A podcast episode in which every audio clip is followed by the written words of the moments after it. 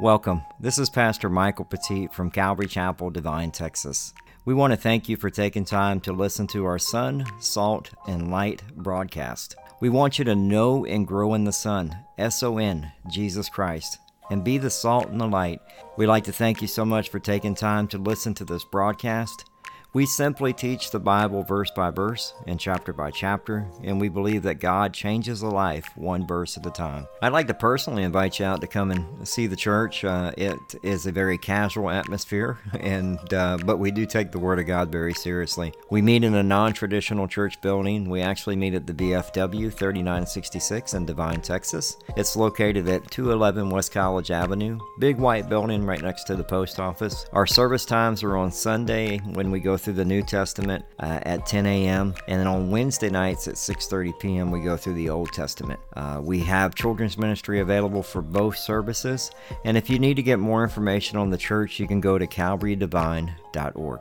If you have your Bible ready, we'll begin our verse by verse study in the book of Mark, chapter 15, verses 33 through 39. The title of this sermon is Truly This Man Was the Son of God. Here's the second half and conclusion of this two part study. And then another of the sayings is, My God, my God, why have you forsaken me? And that word forsaken in the Greek actually means to abandon, to desert, to leave in straits, to leave helpless. To leave helpless. Jesus is crying out scripture in Psalm 22 1 My God, my God, why have you forsaken me? Why are you so far from me, say, uh, saving me? From the words of my groaning. And actually, I think that's probably what we're going to do. I have one week before we do Advent, and we're actually going to do a quick study of this in Psalm 22, verses uh, 23 and 24, which is a trilogy of David.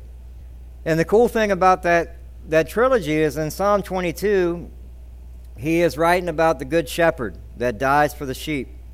And then Psalm 23, he writes about the great shepherd that lives for the sheep and cares for the sheep. And then in Psalm 24, he writes about the chief shepherd that returns in glory and rewards his sheep for their service. The second coming of Christ. And we see that as, as Jesus is quoting Scripture. But you have to understand this is the first time, the first time he's been separated from the Father. As he's fixing to take the wrath of our sin upon him. And we know in Luke chapter 1, verse 35, it says, And an angel answered her, The Holy Spirit will come upon you, and the power of the Most High will overshadow you. Therefore, the child to be born will be called Holy, the Son of God. The Holy Spirit, the Most High, as He's born, created uh, in, in the womb of Mary. But then we see as he begins his ministry, as he's baptized, the Holy Spirit and the Father there, this is my beloved Son, whom I'm well pleased. But now, he is the Lamb of God that takes away the sins of the world. As he takes our punishment, sinless. In Philippians chapter 3, verse 9, it says, And be found in him, not having righteousness of my own that comes from the law, but that which comes from faith in Christ, the righteousness from God that depends on faith. In 2 Corinthians 5:21 it says for our sake he made him to be sin who knew no sin so that in him we might become the righteousness of God. God sends his son to die on the cross for the sins of this world, a debt that you can't pay. The wrath of, of God and the sin is placed on Jesus as a separation. My God, my God, why have you forsaken me? Left helpless in the Greek. In Isaiah 53:10 it says, "Yet it has pleased the Lord to bruise him. He has put him to grief when you make his soul an offering for sin. He shall see his seed, he shall prolong his days, and, and the pleasure of the Lord shall prosper in, in his hand." It pleased God. And you read that and you go, wait a minute, man, this is his son. There's a bigger picture here. He was pleased because of the obedience of the Son. He did exactly what he was called to do. The Son, at any point, fully God, fully man, could have said, I'm done. I'm getting down off the cross. In this Roman Empire, I'm taking y'all out. Could have happened. But no, not Jesus. He was being obedient to the Father. There was no selfish intent or whimsy as, as God said he was pleased to bruise him. He's happy because his son, he has joy because his son was obedient to serve the purpose that he's called him to serve. And it makes us question whether or not we're doing the same thing. God has given you a purpose in this world. Just, there, there is a gift that each of y'all have been given, at least one. Some of y'all have multiple gifts, but are you using them for the kingdom of God? Is He well pleased with you? You know, it's through the obedience of Jesus and the, the suffering that Jesus went through that He did the will of God. God was satisfied. There was a redemptive outcome, there was victory. And it reminds me of Revelation chapter 5, verse 12. Worthy is the Lamb who was slain to receive power and riches and wisdom and strength and honor and glory and blessing. Beautiful verse. But he had to suffer. It was a volunteer choice that Jesus made to do this because he wanted to be obedient to the Father. And it's a volunteer choice for you to repent of your sins. God doesn't make anybody come to faith. You choose to follow or not. It's your choice. You repent, you turn from your sin, you turn to Christ, you believe in your heart, He becomes your Savior. And every one of us have a, an opportunity to have our sin debt forgiven. But Jesus in this moment is actually experiencing isolation that sin causes. Sinless. He's never sinned. But if sin is involved in your marriage, it can separate marriages. If sin is involved in a friendship, it can separate friendships. But the biggest problem that sin separates us from is God. It's a debt we cannot pay. Can only be paid by Jesus Christ. There's no other way. You can't earn it. You don't get in because your grandmother was, oh, she, man, she was really a godly person. She's going to she's to open the door and let me in. That's not how this works. Isaiah 59, verse 2 says, But your iniquities have made a separation between you and your God, and your sins have hidden his face from you so that he does not hear. It's our sin. It's the, the sin of humanity that, that has created this separation. And the Son is sent to, to take that sin upon him so that way we could be forgiven. It's not just so you can have eternity in heaven. What people don't understand is eternity starts here. That God wants to use you now. See, when we have broken fellowship from the Father, a lot of that happens is because you've already allowed your heart to be prepared by the actions of your sin. You've already kind of rolled it around in your head. I'm, I'm, I'm not going to do that. Well, and you start justifying what you're going to do. And by that time, the devil's got you. And we went over that this Wednesday. We're going to continue to go over that Wednesday. Sarah had brought up a good point in her in her version of the Bible that she has the. Uh, I was in the English Standard, but I think in the New King James and others they actually say that that Adam was standing next to Eve. We're going to go over that Wednesday. The the thing is, and we have to remember the context of that. We don't understand at what point Adam was standing there. We're not sure if he was there for the whole conversation. Here's something else that's really crazy that me and Teresa were talking about on the way home.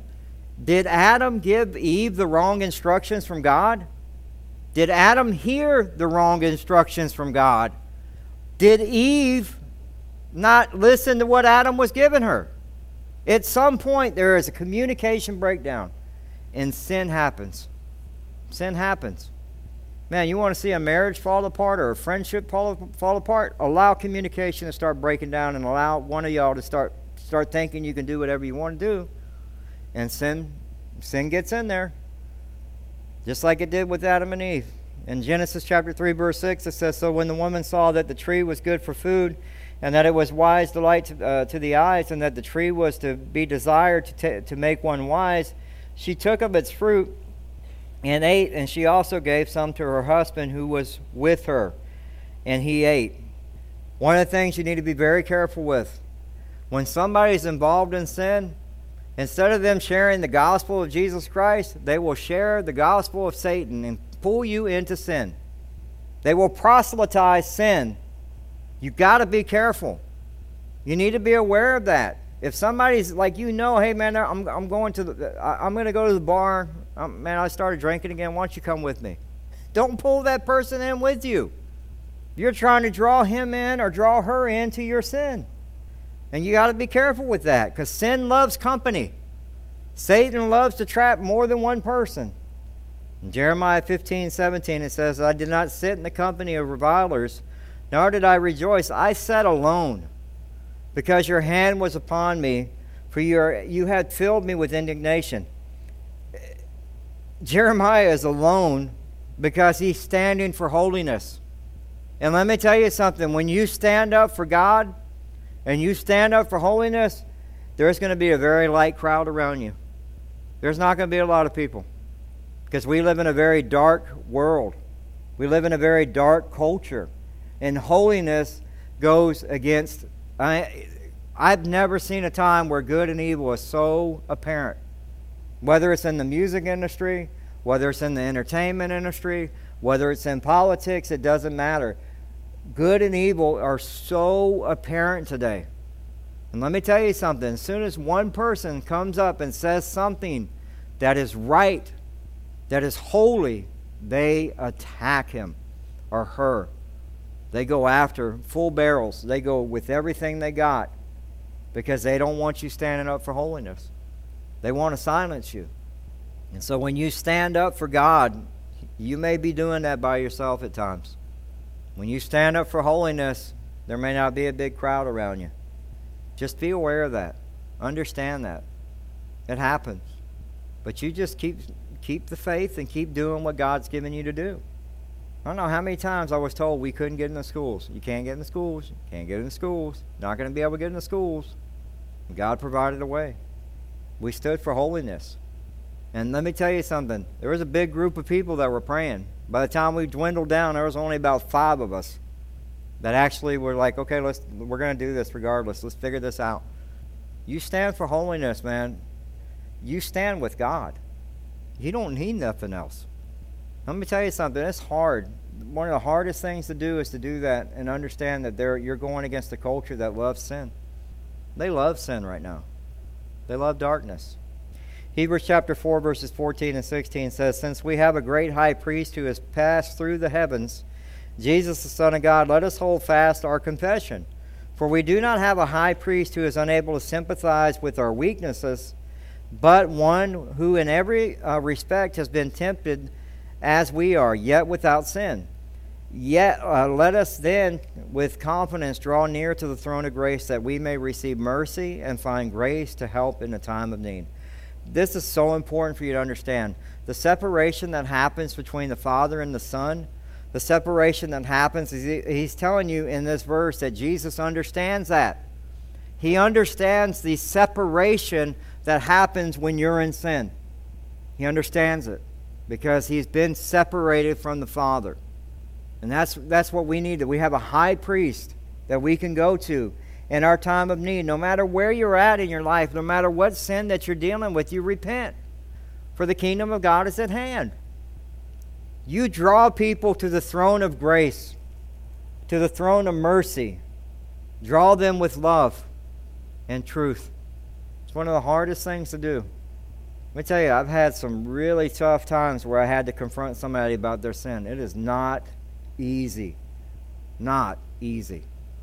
As an assistant pastor, you're you're usually the when they, they tell you you go with your you go and you talk to the to the brother or sister by yourself and then, then if you can't get resolution you bring a brother or sister with you. I'm usually the guy that has to go in on the second trip. It's not easy. But your what your your whole intent is to draw them to the throne of grace to draw them to the throne of mercy and to see them be restored and sometimes it, it works and sometimes it doesn't.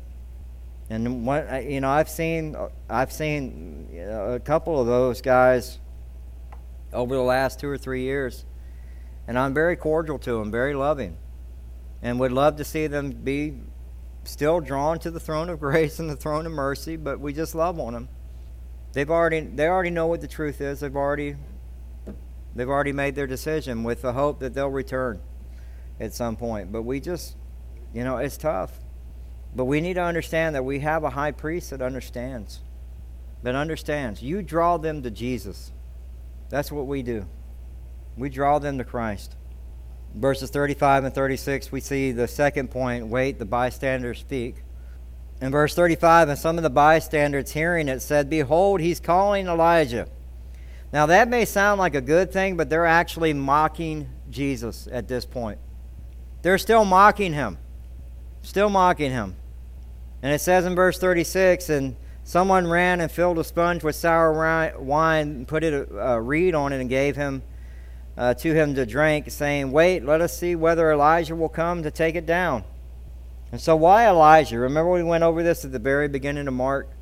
And in Malachi chapter 3, verse 1, it says, Behold, I send a messenger, and he will prepare the way before me.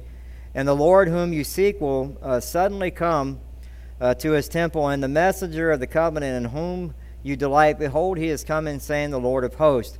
Now they believed, and this goes back to Mark chapter 12, they believed that it was Elijah that was going to come. Remember, Jesus had actually addressed that in Mark chapter 12, verse 13, 12 and 13. He says, And he said to them, Elijah does not come first to restore all things. And how is it written that the Son of Man, that he should suffer many things and be treated with contempt? But I tell you, Elijah has come. And they did not uh, did to him whatever they, they pleased as it is written of him. And so they, they always confused and always thought it was going to be Elijah. And we went over that. You can go listen to the teaching in Mark chapter 9. We went into that with great detail. Uh, and, and yet he's given sour, sour wine. It says, And after this, Jesus, knowing that all, all was now finished, said to fulfill the scripture, I thirst. So this is another one of the sayings I thirst. And so when we look at sour wine, it's actually very, very little wine. Probably, eh, I've, I've heard it taught before whether it's 10% wine, 5% wine, but more water. And that's what they would use to drink for dehydration. And you have to understand at this point, Jesus is dehydrated. He's, he's suffering. And he probably can barely get out the next words that need to come out without having this. But a Roman guard gave an act of mercy and actually gives it to him. But it fulfills the scripture in Psalm 20, uh, 69, verse 21. It says, They gave me poison for food, and for my thirst they gave me sour wine to drink. So act, this act of mercy that this Roman, none of the, none of the Jewish people, not even the religious leaders, have any empathy or sympathy for him at this moment to say he's thirsty. Give him something to drink. It is the Roman soldier that does it in an act of mercy. There's a physical need. And it's just a reminder to us that Jesus has physical needs. He gets tired, he deals with pain and suffering just like we do. He understands what you go through. But yet they mock him. In Psalm 22, verse 15 through 17, it says, My strength is dried up like a potsherd, and my tongue sticks to my jaws. You lay me in the, the dust of death. For dogs encompass me, a company of evil doers encircles me. They have pierced my hands and feet. I can count all my bones. They stare and gloat over me. They're gloating over him, they're mocking him. These bystanders that are still there, watching. And the last thing we see in verses 37 and 39 watching as Jesus breathed his last. And Jesus uttered with a loud cry and breathed his last. Now, we have two final statements that happen here, and Mark goes through it very quickly, but so we're going to have to go to uh, the Synoptic Gospels to pull that out. And John 19 30, because I was like, well, that would, like, if you're studying the Word of God, like, what did he cry out? Like, if that's where you're at and you're going, man, this was my study today, I would want to know what he cried out. So you need to actually ask the question and find the answer. Right? That's what you do when you study God's Word. In John 19:30 it says when Jesus had received sour wine he said it is finished. It is finished. He bowed his head and gave up his spirit. It is finished means paid in full. Paid in full. And the cost of redemption is, is high. In Psalm 49 8, it says, For this reason of their life is costly, and they can never suffice. There is nothing that you can do in humanity to pay for the cost of your sin except to repent because the kingdom of God is at hand. Believe in Jesus Christ. Ask Christ into your heart. That's it. You can't pay your debt. The cost is too high. There's nothing you can do to earn it. Remember what he said in the theme verse back in Mark chapter 10, verse 45? For even the Son of Man came not to be served, but to serve and to give his life as a ransom for many. See, we forget that part. We always focus on the part where the Son of Man came to what? To serve. But we forget the part that he gave his life as a ransom for many. For many. He also said, Jesus said this in John 15, 13, greater love has no, no, one than, uh, no one than this, that someone laid down his life for his friends. And I always see that because we're military. That's always the verse they use whenever we have Veterans Day or we have um, Memorial Day. And it's like, would, would we actually give our life for our friend? And I can tell you, man, there's there. I, I've served with a lot of guys, brothers in Christ that, that I've served in foxholes that I would give my life in a heartbeat. We bled in ministry together and poured out. And and it doesn't matter where they're at in their life. In a heartbeat, I would be there for them and give up mine for theirs. And that's how we should be as Christians. And and Jesus said that. I love that. I love that. As his disciples are not even there. You know? He's coming down to his last breath and his disciples are no longer there. He's surrounded by darkness.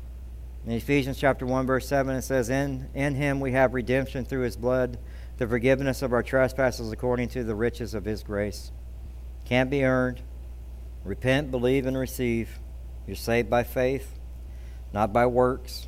Saved by grace, not by works. The cost of redemption is too high. And then we have the final saying from Jesus in Luke chapter 23, verse 46. And Jesus, calling out with a loud voice, said, Father, into your hands I commit my spirit. And having said this, he breathed his last. Last two things he says is, is that it's paid in full, right? It's finished. It's been paid. It's done. Nothing else needs to be done. Anyone who adds anything to it is wrong. You cannot have Jesus plus this. You need to run from that. It's finished. Jesus is done. And then the next thing he, he, he says is, Father, into your hands I commit my spirit as he's yielding up his last breath. In Psalm 31 5, it says, Into your hand I commit my spirit. You have redeemed me, O Lord, faithful God. Do you realize this is something that every Jewish boy would pray? The children, Jewish children, would actually pray this before bed.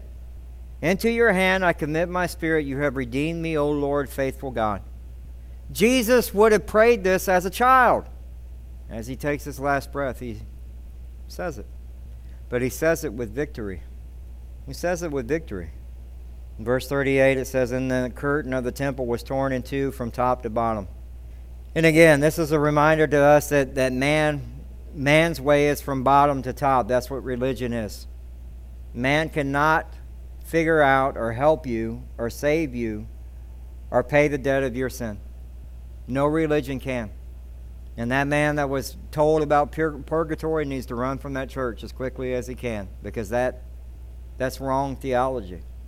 Sin can only be paid by Jesus Christ and what was done on the cross. He's our high priest. In Ephesians chapter 2 verses 13 and 14 it says, "But now in Christ Jesus you were once far off have been brought near by the blood of Christ, for he himself is our peace." who has made us both one and has broken down in his flesh the dividing wall of hostility. We're paid and, and covered by the blood of Christ. And people freak out when you talk about the blood of Christ, but that's we're covered by the blood of Christ.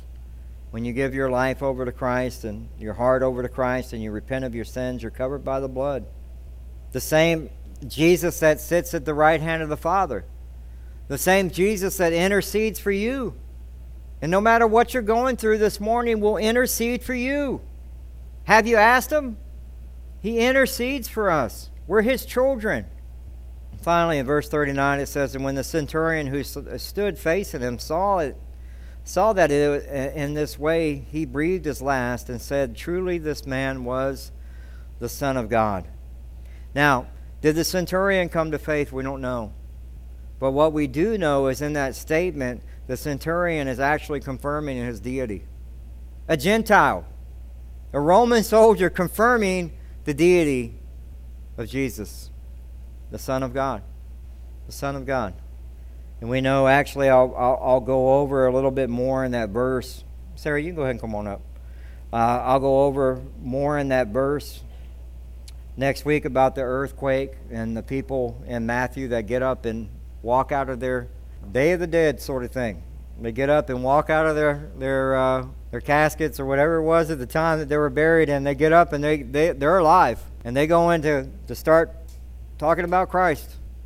And that all happens as the veil's torn and the earthquake happens, and we'll, we'll look at that because that's all going to deal with the resurrection as well, because they don't come out until the resurrection. And a lot of people, I remember the first time somebody shared that piece of scripture with me, it freaked me out. I was like, what? What do you mean? They were buried and they got up and they, what do you mean they walked back in the city? Lazarus was set for burial. You know, becoming a Christian is not merely believing in some creed or, or just doing a religious activity at church. It's actually asking Christ Himself to take residence in your life and heart. Jesus said, Behold, I stand at the door and knock. If anyone hears my voice and opens the door, I will come in. If you'd like to have a personal relationship with Jesus Christ, simply pray this prayer after me and mean it in your heart. Just repeat after me Dear Lord Jesus, I know I'm a sinner. I believe that his death and resurrection provided for my forgiveness. I believe you died for my sins. I turn from my sins and open the door of my life and heart to you. I confess you as my personal Lord and Savior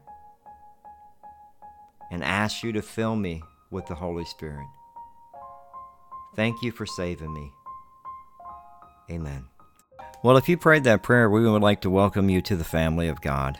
Uh, the next step, what would that be? Uh, my suggestion is always for a new believer is that they need to be in the Word of God. They need to spend time in God's Word daily. Uh, I would, if you have an iPhone or an Android phone, there are wonderful Bible apps that are free. But if you need a physical Bible, we will do everything we can to get you one mailed out. So you can go to our website and go to the contact information, and we will get one to you. Uh, the other step that would need to happen is you need to get plugged into a church. Uh, one that teaches the whole counsel of God, meaning that it teaches everything from Genesis to Revelation, preferably verse by verse. Uh, the other thing is, there's a lot of great pastors and, and teachers of the Word of God in our area, a lot of great churches in our area. So I would tell you, get plugged into one. We would love for you to come visit us at Calvary Chapel Devine. Uh, you can go to our website, get more information about the church, more information about us at calvarydevine.org. That's calvarydevine.org. I would like to thank you for taking time to listen to our broadcast. This is uh, Pastor Michael Petit from Calvary Chapel, Devine, Texas. If you're someone like me who is uh, listens to a lot of podcasts, you can also listen to us on Spotify, TuneIn Radio, Audible, iHeartRadio, Apple Podcast, Google Podcast, and SoundCloud. Pretty much wherever you can find a podcast, just type in Calvary Chapel uh, Devine, and you'll you'll be able to track us down. And lastly, I just wanted to invite you out to church. Uh, we are a casual church that meets in a non traditional building, uh, meaning that we meet at the VFW 3966 on West College Avenue, big white building right next to the the post office. Uh, if you want to get more information about our church, if you need to ask uh, some questions or you even need prayer, just go to calvarydevine.org. And uh, we want to thank you again just for listening to this broadcast of Calvary Chapel, Devine, Texas, Son, Salt, and Light Radio. God bless you. Have a good one.